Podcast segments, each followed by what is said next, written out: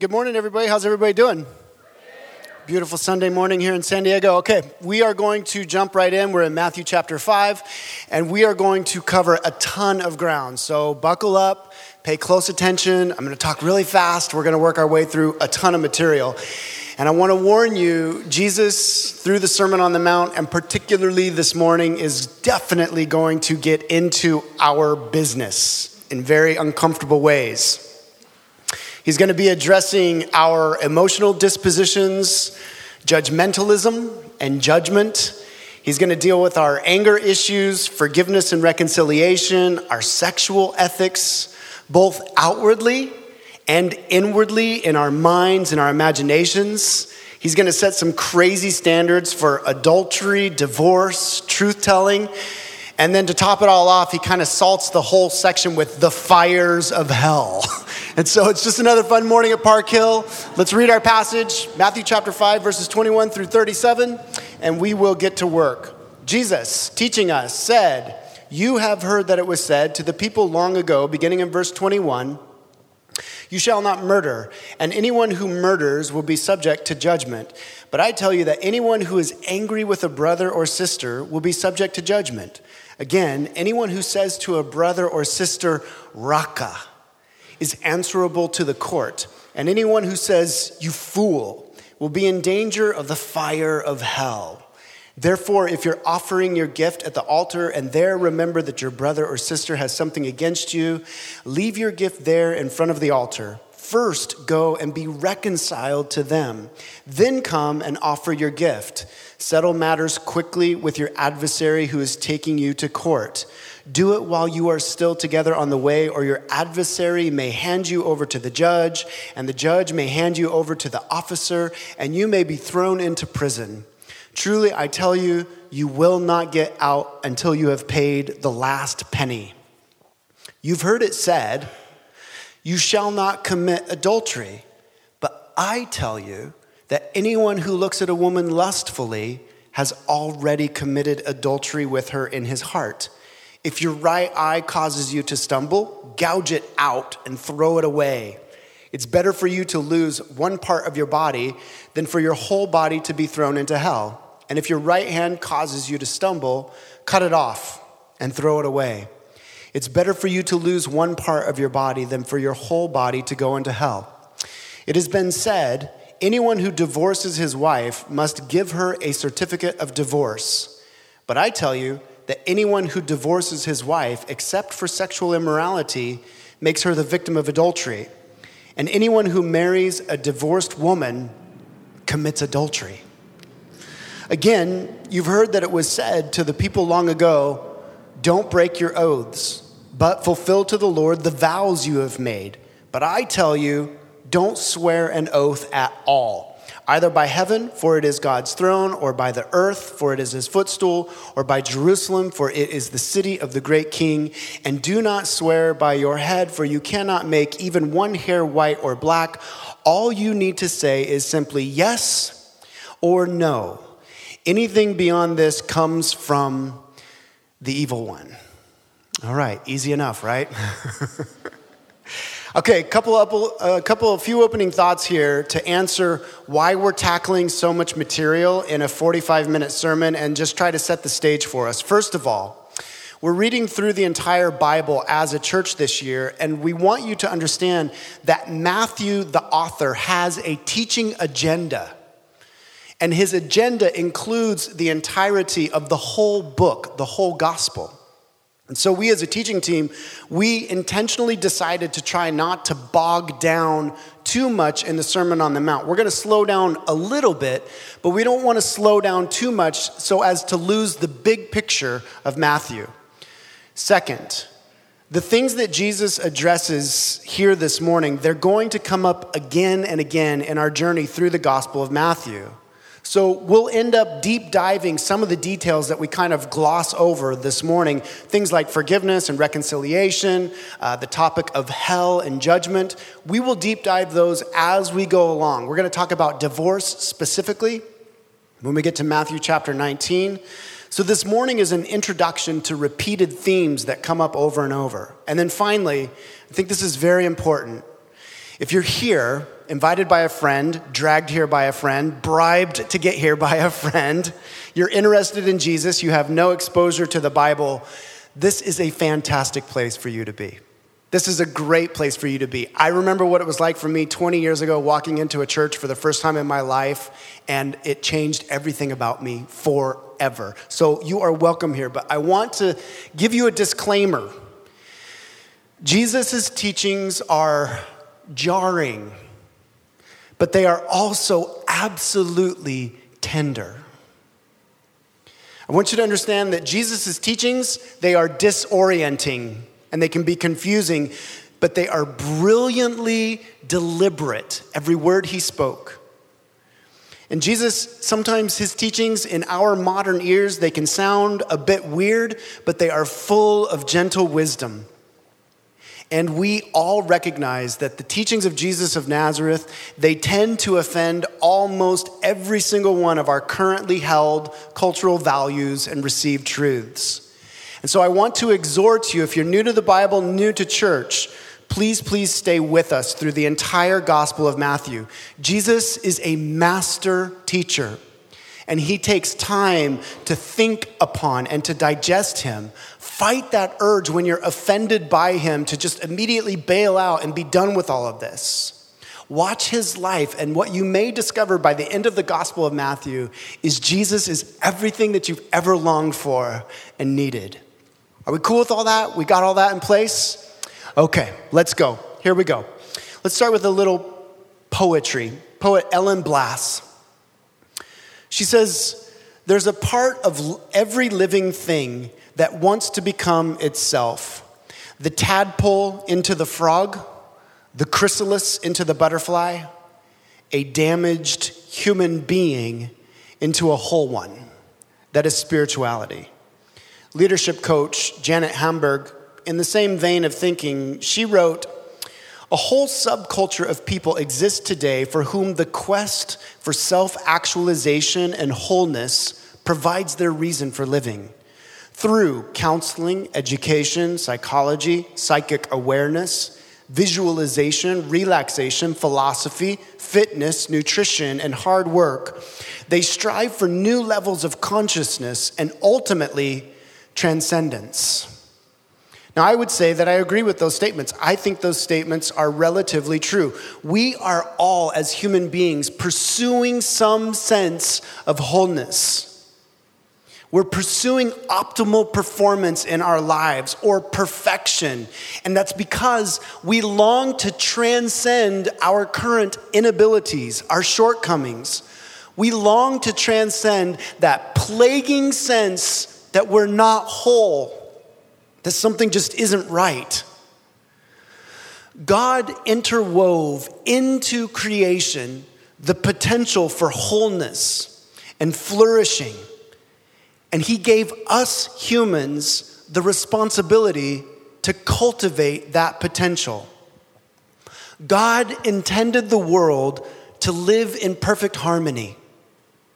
God's original intentions were that we would live within we would live with perfect harmony within ourselves emotionally and psychologically with each other societally and socially that we would live in harmony with creation ecologically and that we would live in harmony with himself theologically and relationally.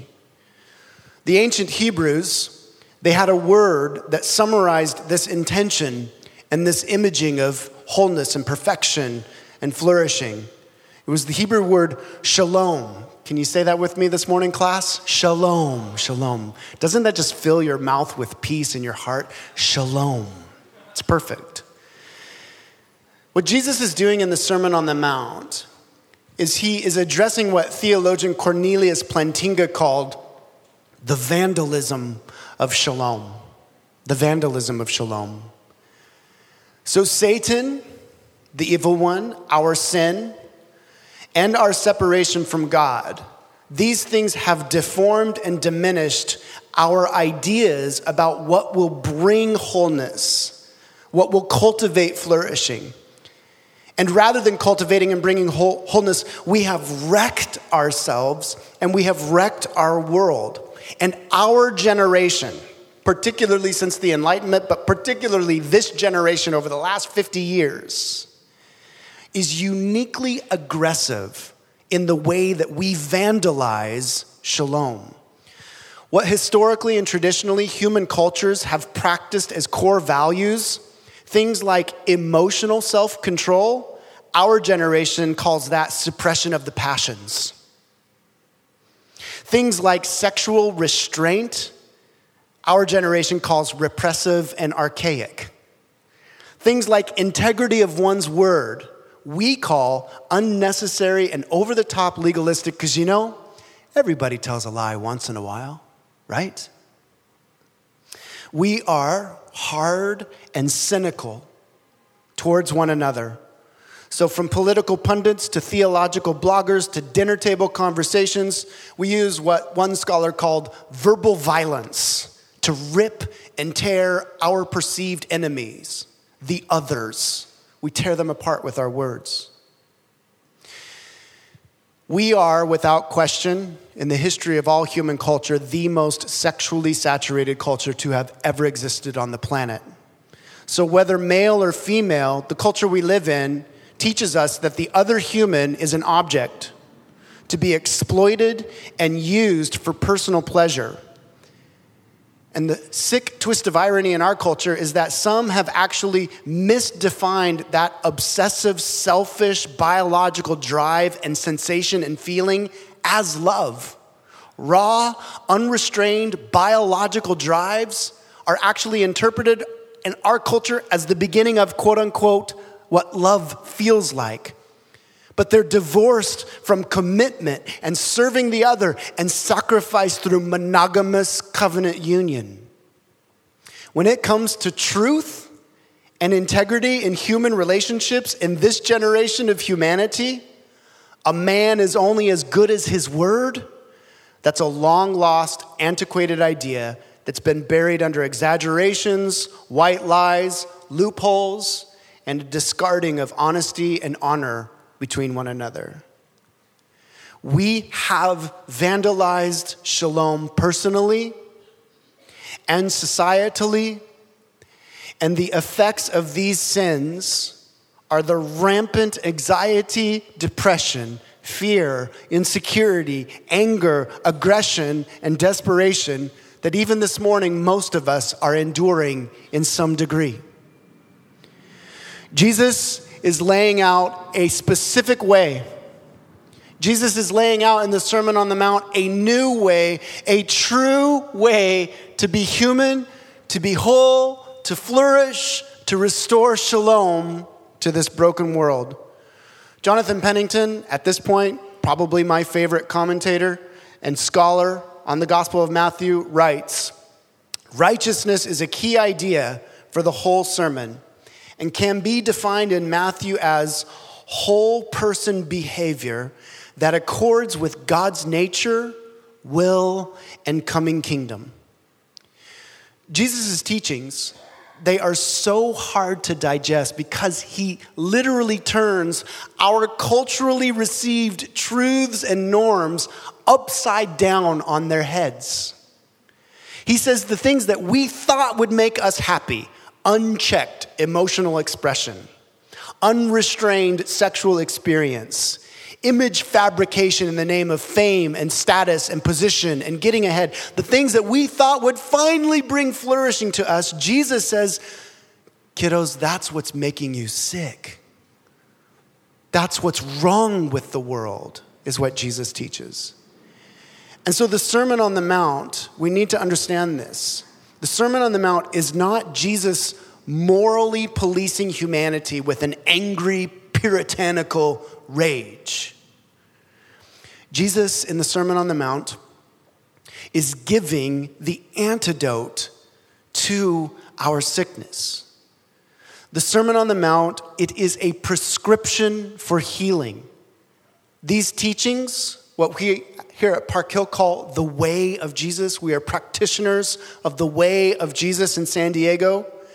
These teachings, this way, is the way back to shalom personally and back to shalom societally And ultimately, the mystery and the glory of the Bible and its teachings is that this is the way back to shalom universally when the sons of God are raised from the graves and all creation comes to rest again.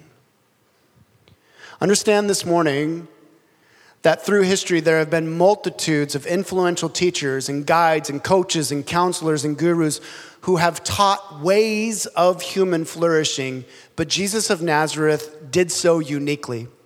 Jesus did not say, Let me show you the way, let me give you the practices. Jesus literally said, audaciously, ludicrously, I am the way.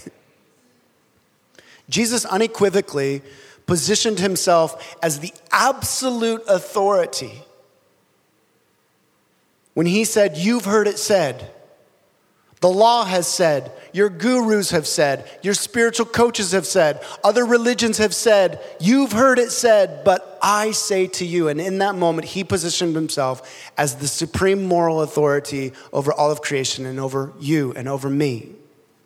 So, for the rest of our time, what I want to do is just look at how Jesus addresses three things anger, objectification, rooted in that carnal, fleshy lust and truth telling described by vows and oath taking. First, the outward standard on anger. There in verse 21, I'm using the New Living Translation because I think it catches in our vernacular the essence of what Jesus is saying in, in my quotes up on the screen. Verse 21 of chapter 5. You must not murder. If you commit murder, you are subject to judgment. So, culturally, we absolutely love this. This is our mantra. What we say when we think about God and each other and the world is, of course, I'm not, I'm not that bad of a person. I, I haven't messed up. It's not like I've murdered somebody. And, and actually, this is super commendable. I'm super glad you haven't killed anybody. I mean, fist bump, good job. Me too. We're all on the same team when it comes to that, right? But what Jesus does as a master teacher, a counselor, and a guide a physician getting to the sickness to give us the antidote is he goes to the source of murder. He goes deep down into the darkness of our broken souls. And he does not go deep down in there to condemn us, to point the finger at us. He goes down in there to highlight for us that within each one of us there is a murderous inclination. That within each one of us resides a dangerous killer. But I say, Jesus says, if you are even angry with someone, you are subject to judgment. If you call someone an idiot, you're in danger of being brought to the court. And if you curse someone, you are in danger of the fires of hell. He is so jarring. Jesus goes here to the source of what tears humans apart and destroys shalom, namely, unchecked anger and violently destroying another image bearer, which is what the Bible describes all humans as image bearers of God, reflectors of God. So, destroying another image bearer's identity with our words, Jesus gets down into that. So when we lose it with our spouse or our kids, or that wonderful human being this morning in the red Mustang on the way to church who cut me off, when we lose it with them, we find ourselves screaming, Idiot, learn how to drive in our car, even though they can't hear us. Shalom, shalom is being torn apart right there. And understand, shalom is being torn apart when you give yourself over to that in an unchecked way. Shalom is being torn apart societally, but shalom is being torn apart in your own soul. What you were designed to be, you are not being in that moment. So when our jealousy is unchecked and we're green with envy as we peruse through our Instagram feed and we don't check that envy, we are aligning ourselves with Cain, whose envy led him to kill his own brother. When we're mocking a person or delighting in malicious gossip or labeling that one that we disagree with politically, religiously, theologically, when we are labeling the one that we disagree with as anything less than an honorable, valuable image bearer of God, we are literally drinking from the fountain from which murderous wars flow. Jesus said that the words that come out of our mouths flow from our hearts. That's a Hebrew way of thinking about our core identity, the way we exist. Outside of Jesus, apart from Jesus, we are a society of vandals spray painting black with our words all over the beauty that God intended us to actually cultivate with words of respect and self control and tenderness and love. This is what Jesus is addressing. I know this feels heavy. And I just have to continue to repeat it through the entirety of our time together this morning. Jesus is addressing our hearts for the sake of healing. He's like a good physician explaining the sickness to his patients. And the medicine tastes horrible at first. Horrible. But as it goes down, we become aware, and then we start to incline our hearts towards truth, and we start making changes, and we realize that we're moving towards flourishing and not away from it, though the initial confrontation of our attitudes within is difficult. On adultery, sex, lust, objectification, verse 27 of Matthew 5, the outward standard set by most of society throughout history until ours set by the law in Jesus' day is you must not commit adultery. Pretty straightforward, pretty simple. So outwardly be faithful to your covenant unions maritally. That's part of bringing shalom, harmony into the world. But Jesus goes further to the heart of infidelity. But I say, Jesus says, anyone who even looks at a woman with lust has already committed adultery with her in his heart. Verse 28 of Matthew 5. Okay, let's note something here. Jesus does not say to notice an attractive human is wrong. That's super important in a society like ours, in a guilt ridden church. We must remember Jesus does not say to notice an attractive human being, you're going to go to hell for that. That's just, that's ridiculous. To look with lustful intent is to see the other human as merely an object to be used for our own purposes. Lust objectifies, it takes over. Lust burns with an unchecked longing, like a fire consuming a field in flames. Lustful looking, lustful intent is imagining and fantasizing in our minds and hearts, and it is an imagining and a fantasizing that dehumanizes the other for the sake of self. Jesus says that is the source of adultery. Jesus says the breaking of marital and sexual shalom starts in our hearts and minds. This is a male female epidemic in our society. We are both confused and utterly consumed by the burning sexual exploitation that we have embraced culturally. A couple stats for you guys. And every year that I read these stats, every sermon where I go dig up these stats from whatever research journal, I'm just, I don't have words for it.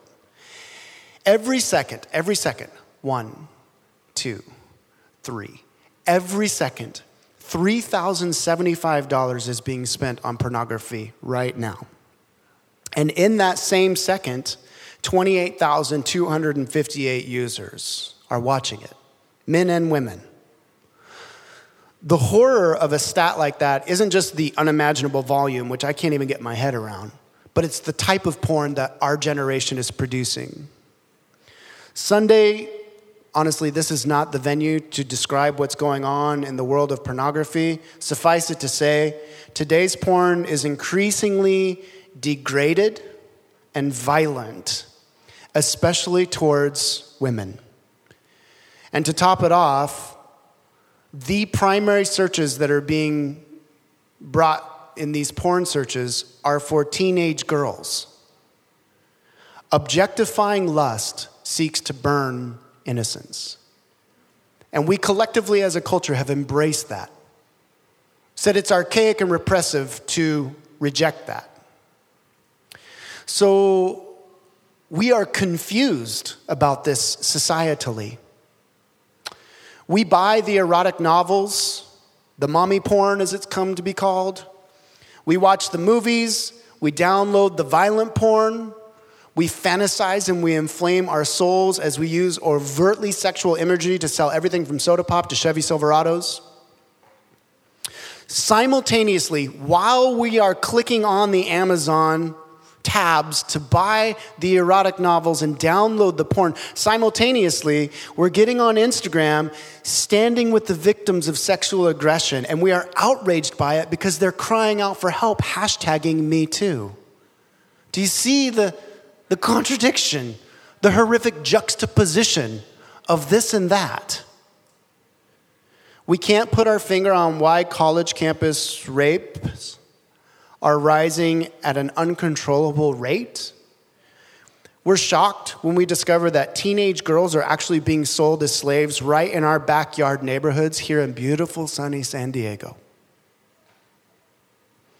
We embrace collectively as a culture a shallow hookup culture.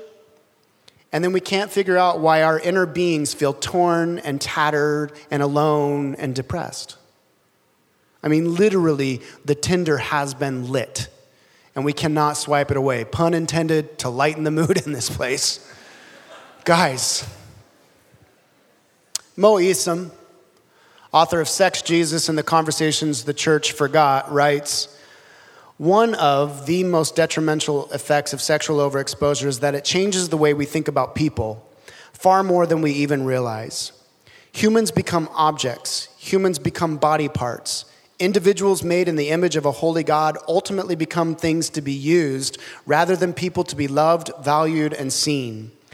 And when each when we reach a place where we're capable of dehumanizing others for our own sexual fulfillment, we're not only harming others, but also draining our own souls of their vitality. Jesus is not some repressive religious guy who thinks of sex as disgusting and dangerous, beating you over the head with a Bible. Jesus created sex, and we have distorted it to our own destruction. And so, what Jesus is doing is he's getting beyond the outward action of adultery into the hearts of every single one of us humans to make us aware that this sexual inclination, this confusion, this consuming fire, when we give ourselves over to it, that is what is making us sick. That is the source of our insecurity, our anxiety, our loneliness, our fear, our depression. And he's saying, Let me point you to flourishing, true flourishing strange as it sounds in our ears. Monogamy, chastity, these words that are long lost, forgotten upon our culture. On the truth and integrity in speech, the outward standard was, verse 33 of Matthew chapter 5, you shall not swear falsely, but shall perform to the Lord what you have sworn. In other words, if you've made a vow, if you've promised to do something, do it. Do any of you guys, do any of you guys remember when you were little kids? Did any of you guys ever do pinky swearing? It, just show me your hands. If anybody did, am I the, okay, good, yeah. So in elementary school, we had this neighborhood, crew of dudes, bunch of little dudes, like eight, nine years old. There was like four or five of us, and we had a tree fort. And we were the tree fort posse.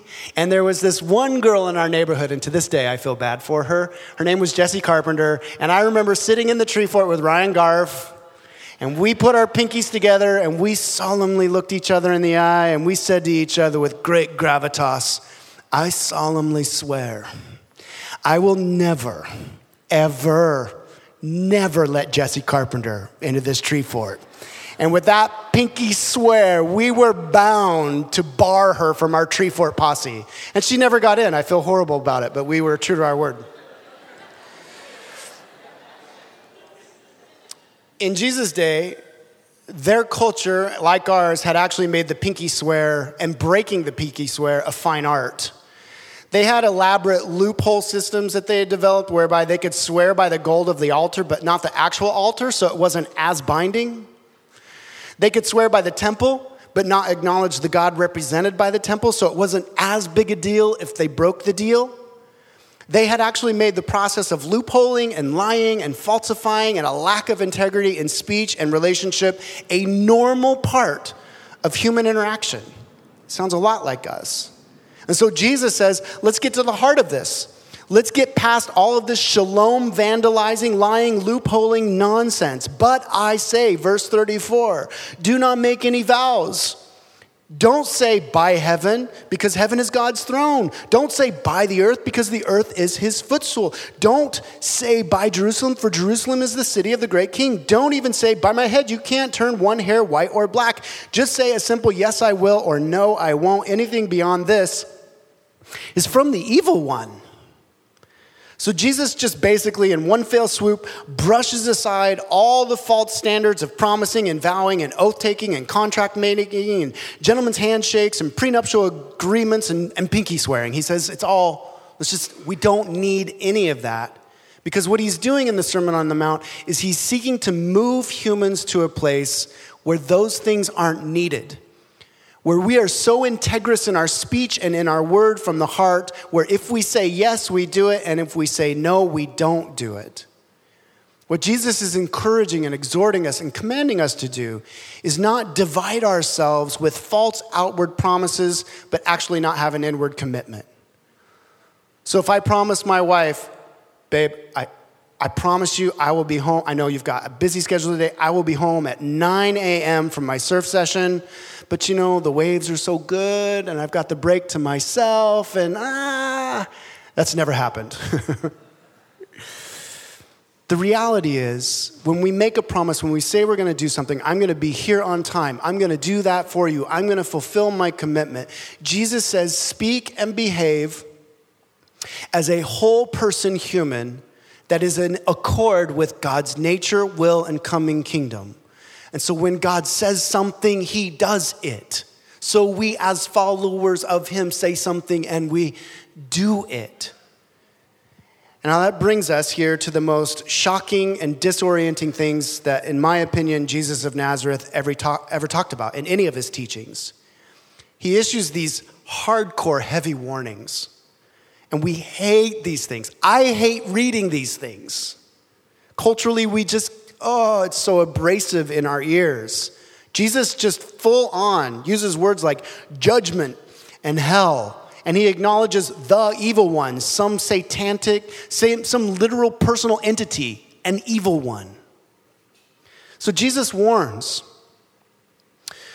that the human who goes on in unchecked, unforgiving, and unforgiven anger that human is already liable to the judgment. All, as much as we judge in our anger, you're a terrible driver, idiot. We are sitting now being judged by that judgment in our anger and rage, and we are liable to the fire of hell.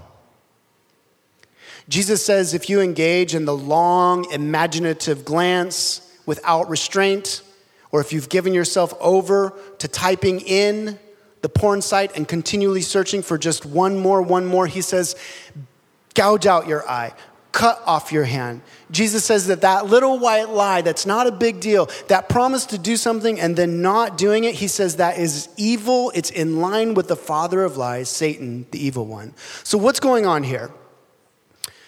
We culturally say, look, it's just an impatience problem. My dad had an anger problem, there's nothing I can do about it. We societally, we say, it's just a glance. It's in my private house. I'm not hurting anybody. It's just a little white lie, a little exaggeration, a little fabrication, no harm done. Why is Jesus making this such a huge deal? Why such hard warnings and strong reactions? The answer requires us to think biblically about our souls, the afterlife, and our present behavior. So, track closely and we'll wrap this up. Understand something this morning. The Bible teaches that today, right now in this moment, through your decisions, beliefs, attitudes, and actions, you are currently, presently embodying and moving towards what you will be after death, here, today, now. Hell, this is going to be hard for some of us to imagine, but hell is not a pit of fire where you're tossed into it after you die. And heaven is most certainly not white clouds and white gowns and little naked babies with wings floating around and you strumming on a harp for eternity. That would be terrible, by the way. That would be awful. All that stuff is leftover folk theology from periods long before us. It's a far cry from what Jesus is getting at when he talks about hell and the fires thereof. What he's saying is today, in this present moment, you are either, with your actions, your decisions today, you are either deforming and destroying the wholeness and the fullness and the shalom and the humanness that God intended by your decisions, or by your decisions and actions, you are presently forming and cultivating wholeness and fullness and shalom and humanness by your internal decisions and your external actions. We are all embodying hell on earth or heaven on earth today, right here in this space. We are all embodying hell on earth or heaven on earth right now in this moment. And so the Sermon on the Mount, it's a template of sorts. And it's actually intended to empower humans to embody heaven on earth and to help other humans escape the hell on earth that we have brought upon ourselves. And that is why Jesus is making such a huge deal out of what we consider insignificant things. When unchecked anger and calling someone an idiot goes without conviction, we don't recognize where we are in that space.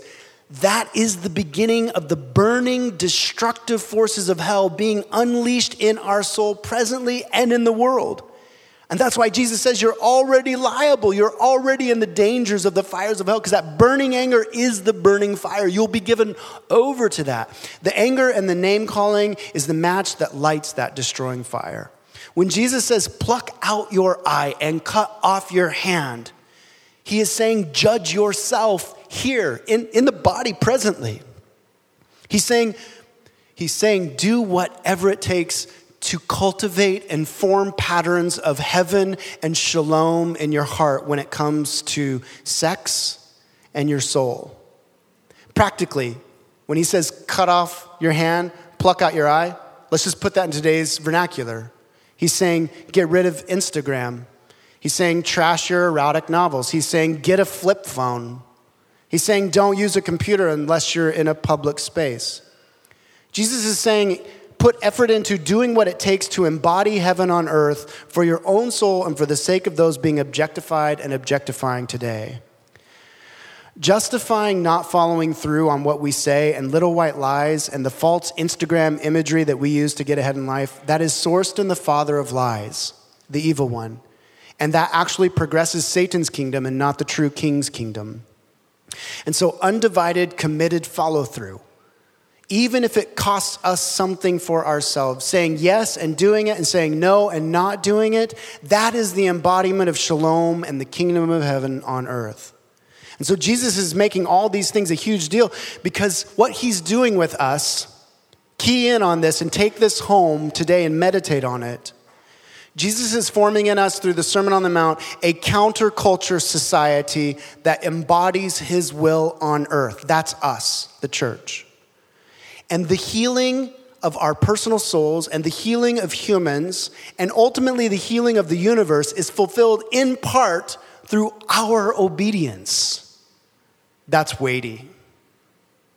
So, how do we do this as we close and prepare to come to the tables? Do we just grit our teeth and grind it out? Do we just focus super hard and transform our hearts just by sheer willpower? I think, I think if you've been a Christian for like more than a week, is what I have in my notes. If you've been, if you've been a Christian for more than an hour, you recognize that willpower and sheer focus and force of ability is just a recipe for depression. This is not about us by willpower obeying a set of rules. This is about living out of our core identity, focused on Jesus as his apprentices, and his Holy Spirit empowering us as his apprentices, and living in grace. Living in grace. Track with me carefully.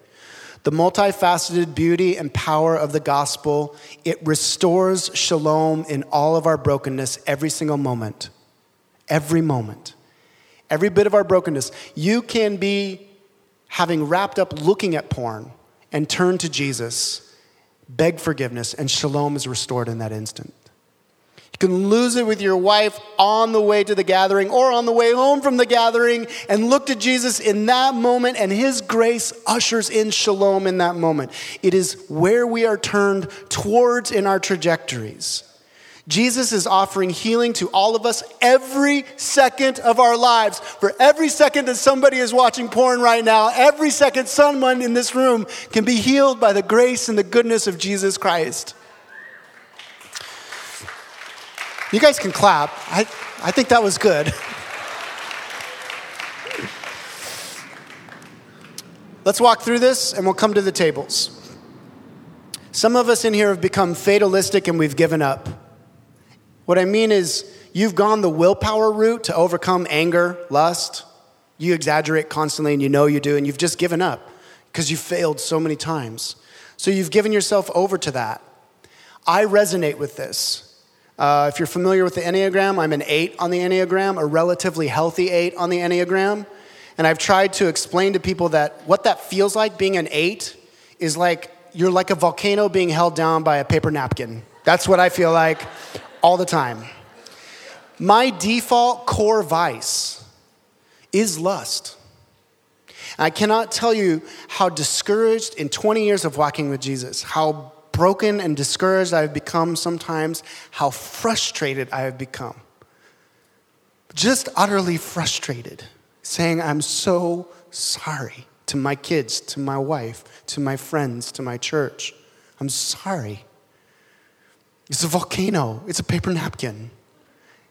And I've wanted to just give myself over to that. But today, Jesus says to me and to those of you in that same space, He says, I love you. I love you. I love you. I haven't abandoned you. I won't abandon you. I'm with you in your desperation, in your frustration, in your bitterness. And Jesus is telling us you have to let that grace and that gospel truth inspire you again. You're not a lost cause because Jesus' unconditional love for you never stops.